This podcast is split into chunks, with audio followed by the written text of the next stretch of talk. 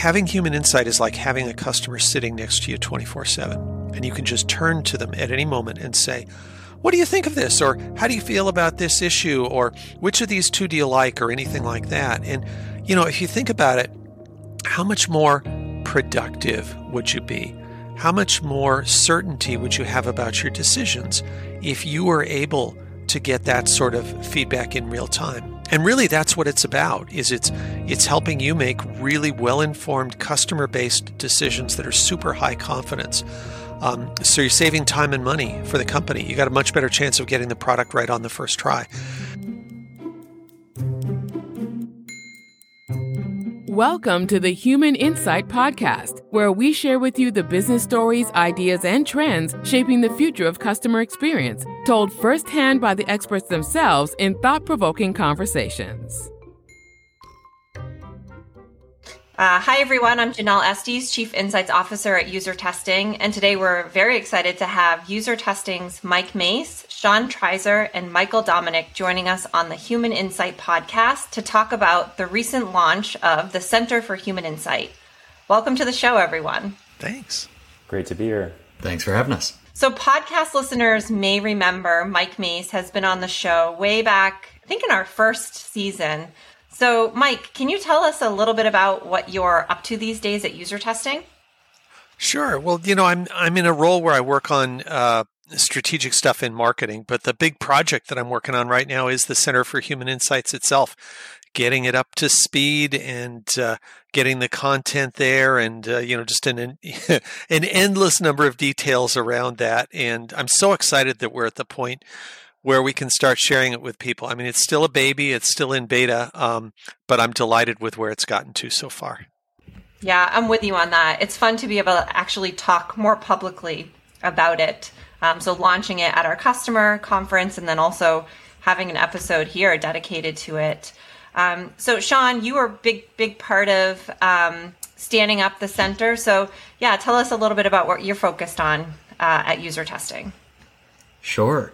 So, uh, a lot of my role is in content strategy and design. So, I spend my days learning about how our leading customers integrate human insights into their workflows. And then I build content that both enables and ideally inspires others to do the same. Uh, really excited to be contributing to the center and uh, really painting a full picture of all of the opportunities for human insights to support. Yeah, I'm, I'm excited to talk a little bit about a recent article that you published. So, um, love that you're taking that perspective and uh, provides a ton of value for, for the center and, and the consumers of, of the content. And Michael, uh, thanks for joining us. What are you working on at user testing these days? Uh, yeah, like I've had several roles at user testing over the years, uh, currently pulling duties as an insights strategist. Uh, so mostly that involves uh, helping this awesome team uh, create and launch the uh, the site that we just talked about, um, and then also generate a lot of the great content that goes into the site. Uh, but then also connecting that back to many of the awesome things that our customers are doing that are directly related to the content that's on the site. Yeah, it's been a really fun process of getting to a place where um, like I mentioned before, we have something that we can share. And as Mike mentioned, it's certainly a baby still, um, but this team has been so instrumental in, in getting um, the site stood up and, and generating a lot of the content. So we're, we're in early days and I'm, I'm excited um, for, for what the future holds. Um, before we get into the meat of the show, um, I want to share uh, one of our insight segments uh, with you all. So given we're in the holiday season, Lots of different customs and traditions that people follow, and one of those is giving gifts to each other. For our first segment, uh, we wanted to ask our global contributor network to share what was their favorite worst gift they've received and why it was such a hit.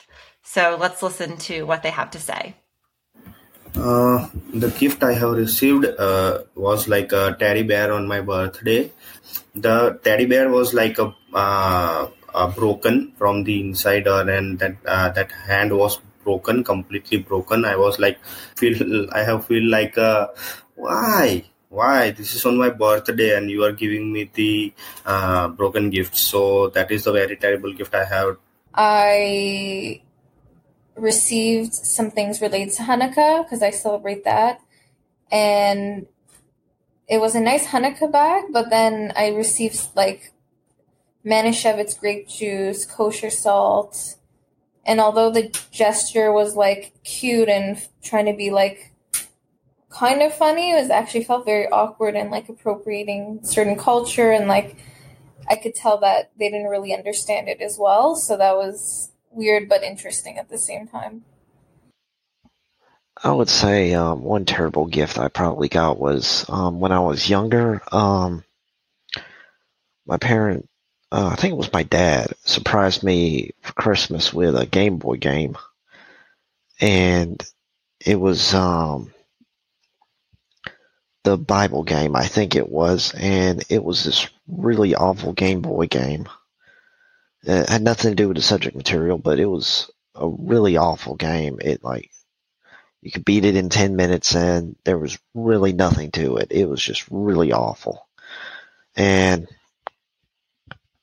I kind of had to fake liking it for a bit and everything. So, so I think the worst gift I ever got was from a new boyfriend. Um, well, not that new, but it was like our first Christmas together, and it was like nine months and whatnot. We lived in Minnesota, and I tried picking up some thoughtful things, and he got me snow. Oh gosh, what do they even call them? Like you know those they're like basically little cleats that you strap on the bottom of your shoes so you don't fall um and i'm like what would i ever do with these things and yes i conceptually know they exist but like i don't need these shoe grabber gripper things I will never use. I'll toss in my car and never use. It was like so unromantic and so unthoughtful. And he was a good guy. That's the thing. But I think he just panicked and didn't know what to buy. So he bought me these ice gripping things for the bottom of my shoes. And I'm like, oh my God. There have been years that we have received pictures of people's faces, just a blown up giant photo that we didn't know what to do with.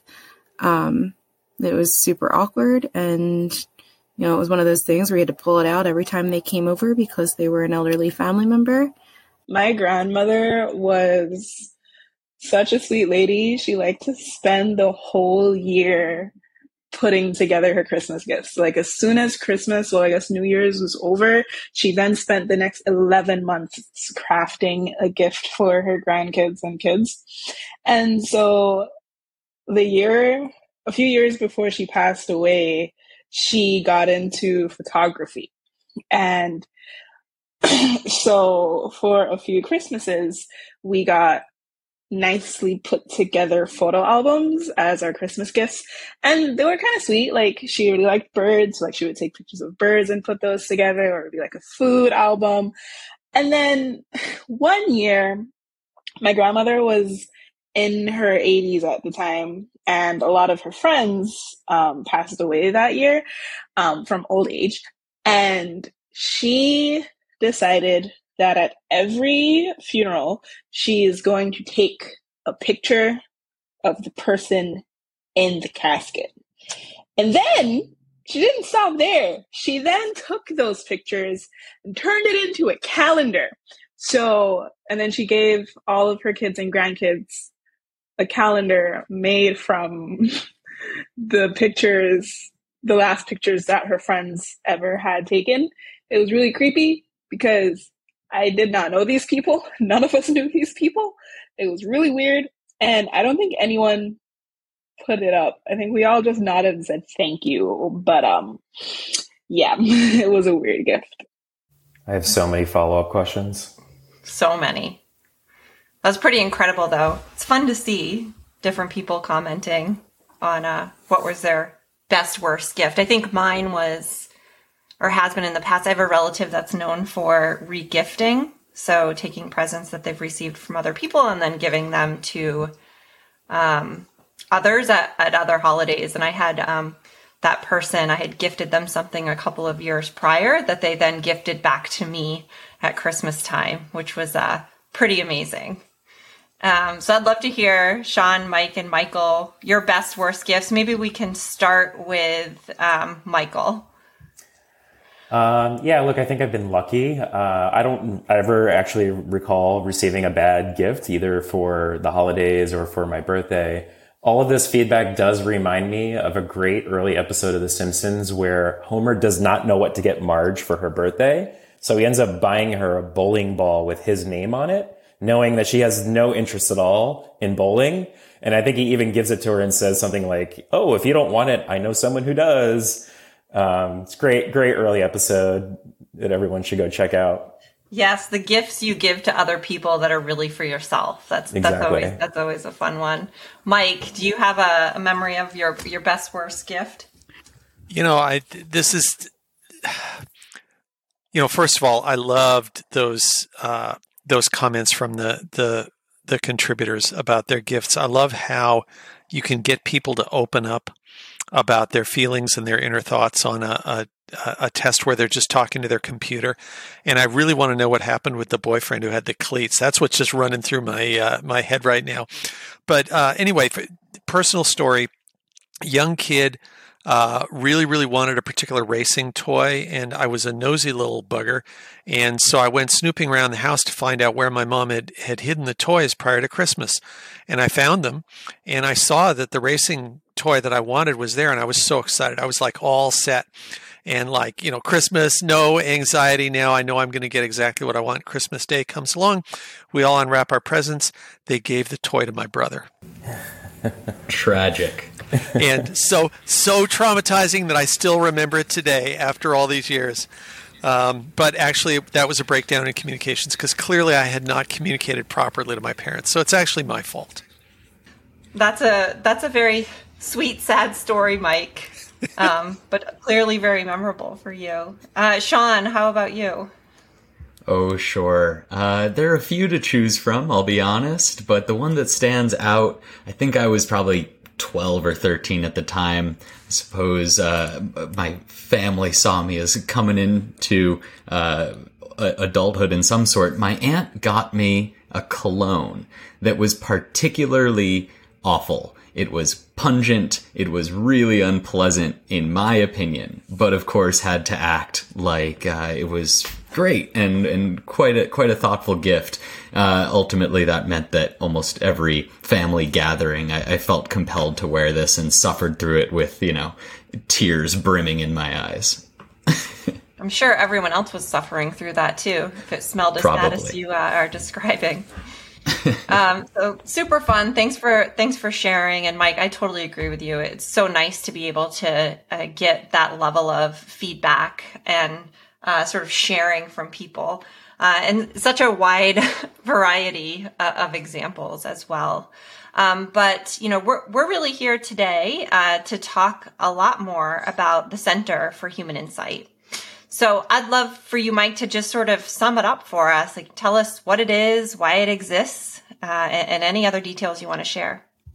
Thanks. Yeah, you know, it's um, it's a dream that a lot of us have had at the company for a long time, including you, Janelle. So I want to be sure we we credit that. It's a it's a group thing.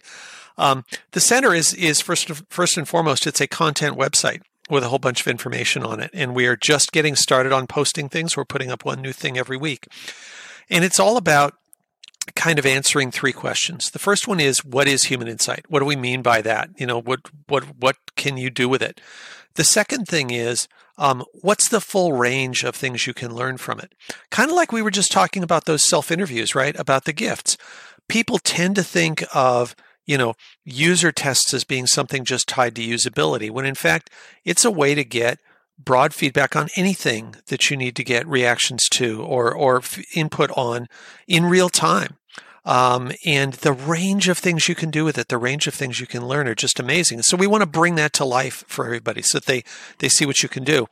And then the third question is, how do you actually implement this stuff? You know, if you want to, if you want to deploy it within your company, what do you need to do in terms of training, changing your work processes? Because it really is a change in thinking.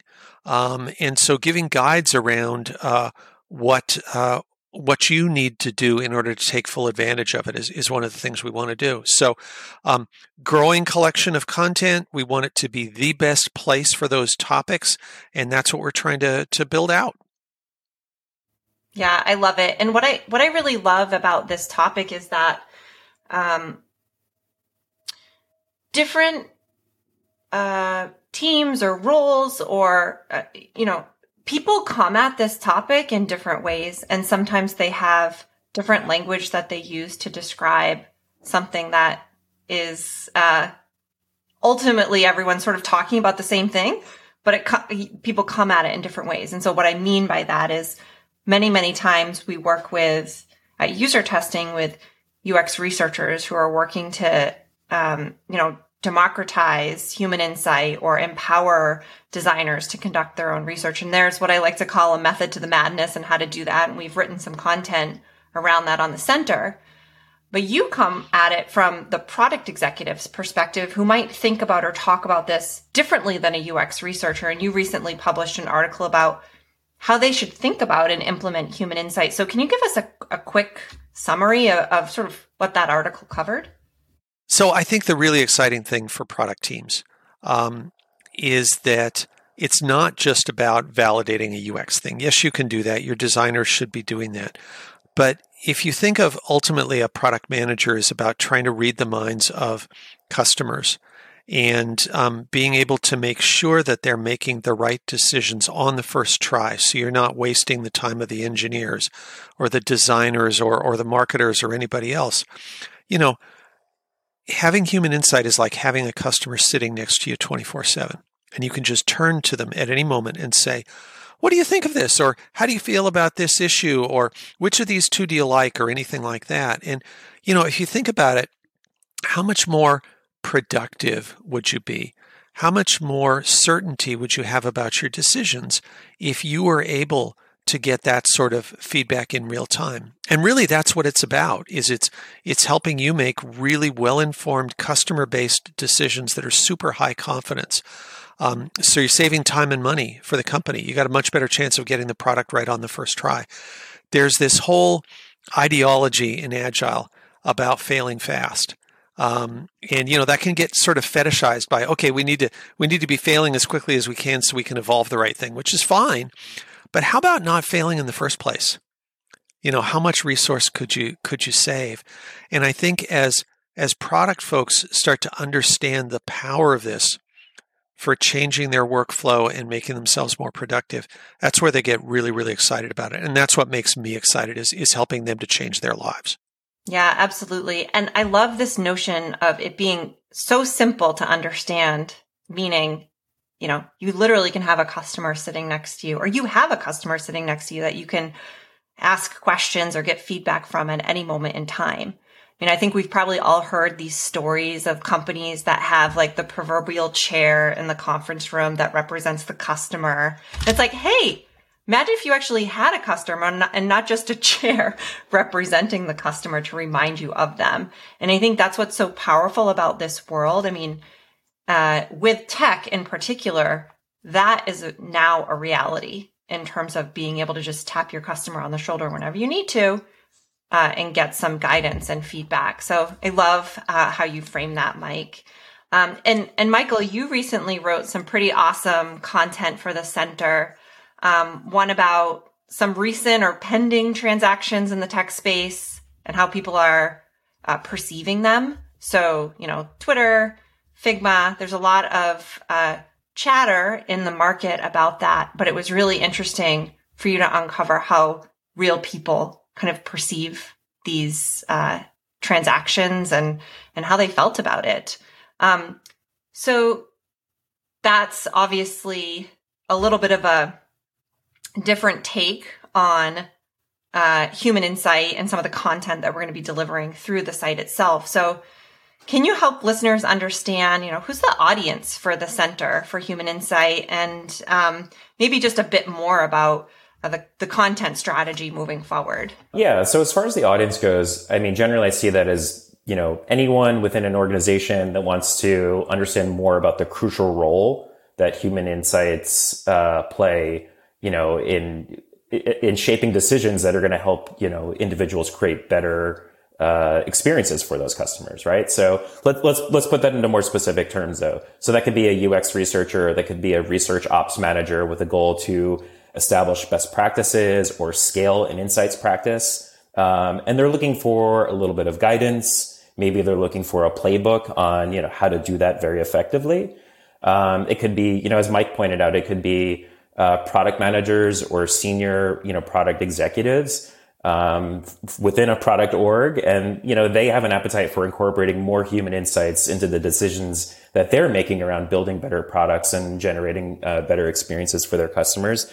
But look, I think it could also be CEOs and other members of you know senior leadership within an organization, and they want to better understand you know how are other companies doing this, right? Like how are they leveraging their resources? How are they leveraging uh, human insights to create best in class experiences? And you know gather maybe they're looking to gather some additional wisdom around uh, some you know to avoid some cx pitfalls that other companies have fallen into so there's a lot of great content that covers like a lot of these different use cases around uh, human insights and how that connects back to the decisions that you're going to make to generate these great experiences for your customers I think one of the things we, we always say is uh, human insight is really valuable to anybody who has a customer. Uh, and so being able to position um, the content this way, write it in a way that it's consumable by people who might not be complete experts in the topic, but understand the importance of it. Um, I think these are these are all things that we're we're trying to achieve here. Um, so with that, and, and thank you for sort of teeing up the, the center for listeners. We actually went and what do we say? Drank some of our own champagne. I think that's better than eating our own dog food. For our second insights video, we asked uh, the user testing contributor network for their first impressions of the Center for Human Insight. Let's uh, listen to what they said. Uh, this website is valuable. Yeah, sure. For someone in my field, um, kind of makes me want to go and read, read through some more articles there are some really helpful helpful tips when it comes to uh, you know running conducting a research um, anything that will make me improve like advance my career i think it would definitely be, be very any information would be valuable. So it'd be good if that could be applied uh, or consistent throughout. Please rate your level of agreement with the following statement. The website is unique. Um, i'll strongly disagree with that. It looks like a blog site. It uh, there are billion, millions of blog sites out there. Please rate your level of agreement with the following statement. The website is valuable. Please explain your rating. So I'll put that about four. I think that there is some good information inside of here from the couple things that I actually um, read. What additional suggestions, if any, do you have to improve the website? Needs um, one. There needs to be an explainer of what Center for Human Insight is. The website is visually appealing. Uh, I'm going to say three. Honestly, it it felt like it was missing something more compelling um, on the homepage. I, I think most website users have an expectation on what they see in a hero section. And when you just get what it just looks like a blog page from like a um like an articles collection page that is a branch off of a different homepage. It did I didn't feel like I was on a homepage and I didn't feel like there was quite enough to orient me as to, you know, what this site was and or who it was by. Article repository or resource hub by user testing is unique in that um, user testing is such a esteemed company when it comes to user testing. So for them to have their own insights, I think that is quite unique. So the website is easy to use. Uh, yeah, I strongly agree. I mean, there wasn't really much to actually, you know, uh, browse through anyway. But uh, yeah, just for the short time that I had actually, you know, uh, my hands on the website was pretty easy to use and navigate. So the website is visually appealing. Uh, I would actually strongly disagree with that. Um, I'm sure I've seen or come across various websites uh, which are much more aesthetic and uh, much more better looking and well designed. And this website just looks really bare bones and uh, very basic. The website is visually appealing. No, not at all. When I first looked at, I thought was okay. It's it's still uh, being built, so that's fine. But it's not something visually appealing. Mm, the website is unique. I don't know, maybe it's unique because of the content, but because of the design, it's totally not. the website is valuable. Yeah, yes, I can say that because the content that this website is planning to show and to bring for the users and the readers are something really valuable. I can't filter also. I'm not happy that issues, tips, and best practices are together at the moment. Doesn't really resonate like we're lying. Um, so it's valuable, yes, but like as I said, I could probably Google and I would get I don't know what I would get differently from somewhere like Medium to this. Okay, so lots of good feedback. What I appreciate about that clip is that we are hearing things that people really like, and then we are hearing things uh, in places that we can improve. So interesting feedback. Uh, Sean, do you have any thoughts on uh, on the video? And I'd love to ask each of you, Michael and Mike, what what your takeaways were as well. Yes, yeah. I, I, I, love hearing this feedback. And by the way, I have to mention this is one round of mini rounds of testing that we're conducting on the site as we go. We've taken very much kind of an open beta mindset to this, certainly leading with a content first strategy. So I'm really encouraged to hear that people are finding unique value in our content, particularly in our kind of like primary knowledge generation pieces. And we're definitely going to be doubling down there. Certainly from there, there's plenty of room for improvement. And it's when we get both the explicit feedback of what people need help with, certainly navigation and clarity and other items, and also certain implicit reactions. When we can watch these videos, you can see facial reactions as people are navigating the page. All of the above are super important signals to help us prioritize our work. Michael or Mike, any thoughts? Mike, I'll let you go first. So, you know, it's, um, I, I agree with with what uh, Sean just said, and I like I like the candor that you can get in terms of people's feedback. Um, I don't like any time somebody doesn't like something that I've worked on, you know. So there's an emotional piece of working through of just like, dang it, you know. Uh, but at the same time, given that uh, the site's still in beta, and given that we prioritized quality of content over any over presentation very very deliberately. It's kind of like okay isn't this what i would expect to be hearing at this point in time and uh, that's okay it's queuing up stuff that we that we knew we needed to do so you know to me what i took away from it is i love how candid they are and uh, yep they're keeping our feet to the fire on stuff that i was pretty sure we needed to work on and it's nice to see that uh, that stuff validated. Um, I do hope you know we'll we'll do more research six months from now. I I hope that we will hear about a different set of issues that we uh, need to be working on at that point, um, having nailed the ones that they were talking about there. And yes, totally agree. Like we were very deliberate about making sure, like, let's get the content right and we can work on the visual presentation later on. And that's what I've heard from a lot of that feedback is I heard a lot of people responding positively to the content uh, and maybe not so positively to the visual presentation. And I think that kind of like puts us right around where we expected to be at this stage.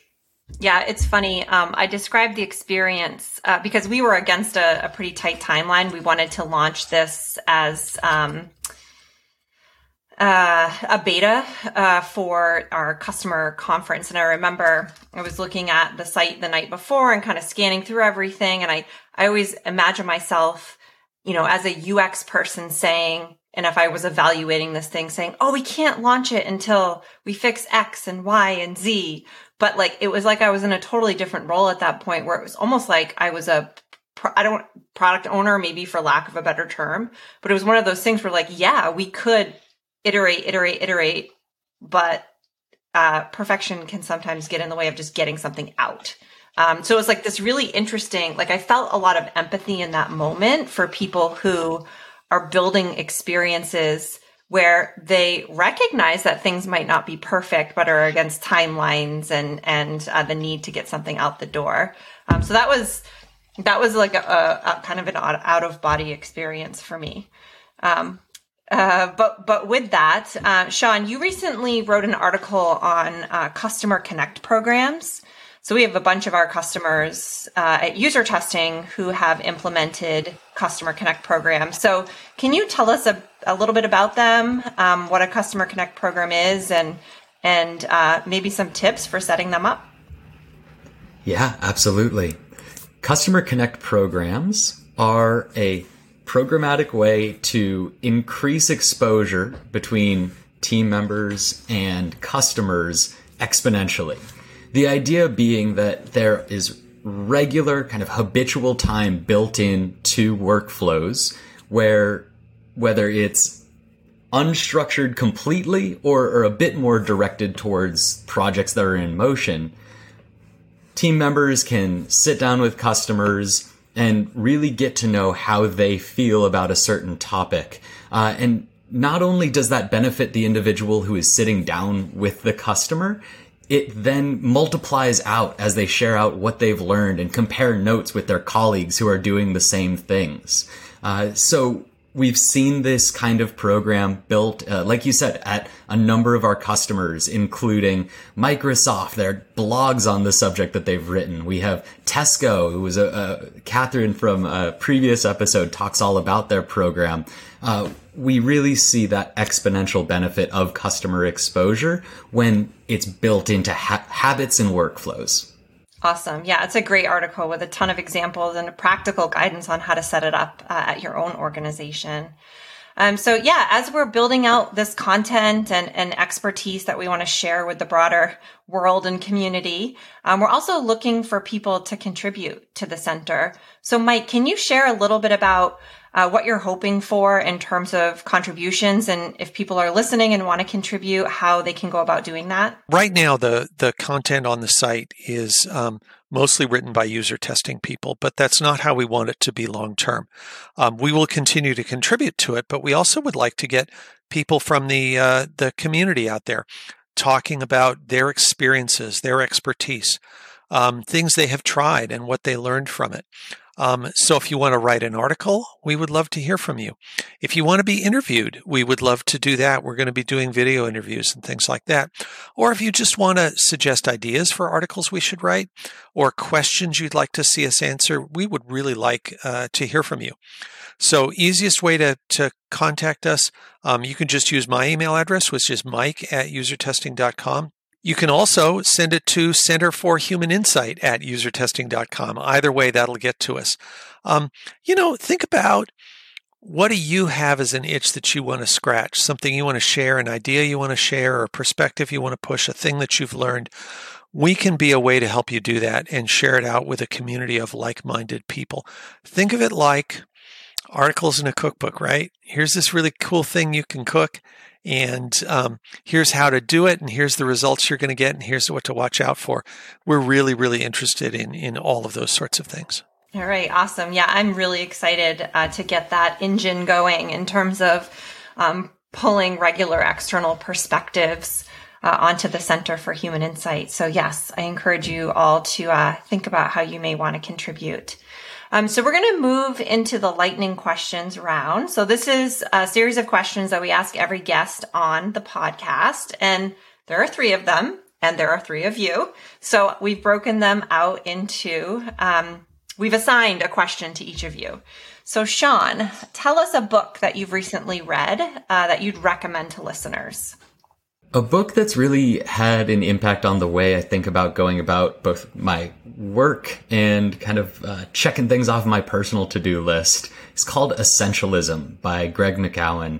Uh, it's really, uh, at a fundamental level, a matter of deciding what the single most valuable and impactful thing that you can do is uh, what you focus on doing next. Humans aren't naturally good at focusing on multiple things at once. Um, and in a world of infinite possibilities, we really do ourselves uh, a disservice by trying to chase them all. So, uh, I definitely recommend essentialism for anyone who's trying to bring a bit more focus and kind of streamline uh, their work process. Awesome. I love that recommendation. Sounds like something I, I should be checking out as well. Um, Michael, can you give us a piece of advice that you would give to someone who's trying to convince others to invest in customer feedback?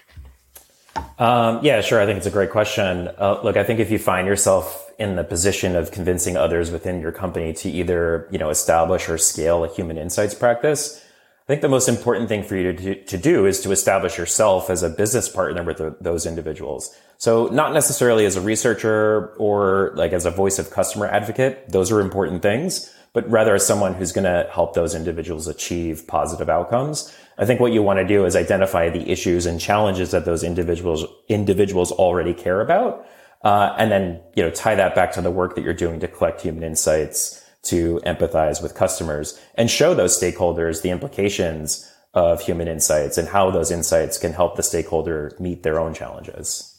Yeah, I love that. So, kind of, uh, you know, understanding, deeply empathizing with who you're going to be partnering with within the business and finding a way to kind of speak to the benefits of customer feedback uh, in a way that matches their language and the way that they see the world. So yeah, I love that. It's great advice. Um, so, Mike, uh, when you think about the future of the Center for Human Insight, what are you most excited about? Well, you know, I I want it to be. I, we all want it to be a place where you feel like your your time is being used respectfully and well. You know, if I if I spend ten minutes reading an article on the site, I come away from that going, "Wow, that was great! I really got some good stuff. That wasn't marketing fluff. That was that was something that really helped me do my job and make a difference." But you know, the thing that excites me the most is actually the future of the category in general, you know, of human insight.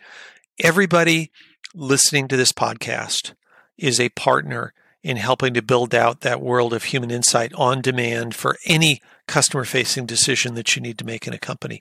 And what I'm most excited about is getting to the point in the future where companies understand how they can work and think differently based on constant interaction with their customers.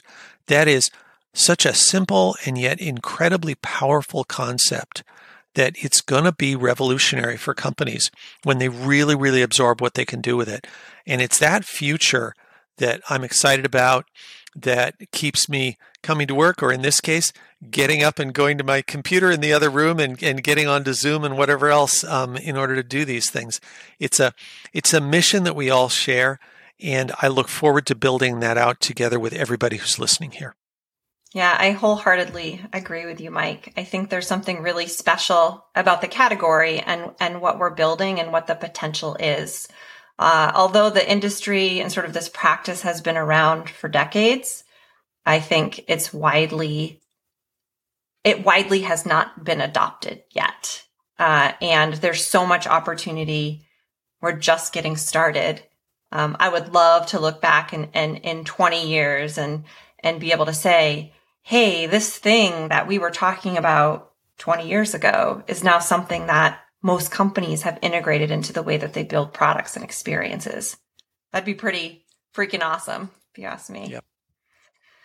Um, okay, so we are at the end of our episode. Thank you all for tuning in. Um, we do have links to the articles that we mentioned, as well as the Center for Human Insight in the show notes. Um, also, email addresses to reach out to us and contact us. So, we appreciate you all tuning in to listen to this episode, and a special thank you to Mike, Michael, and Sean for joining us to talk all things Center for Human Insight. Thanks for having us. Thank you for listening to this week's episode. If you liked it, please share it with a friend or coworker. If you think it could have been better, let us know. Email us at podcast at usertesting.com. Thanks.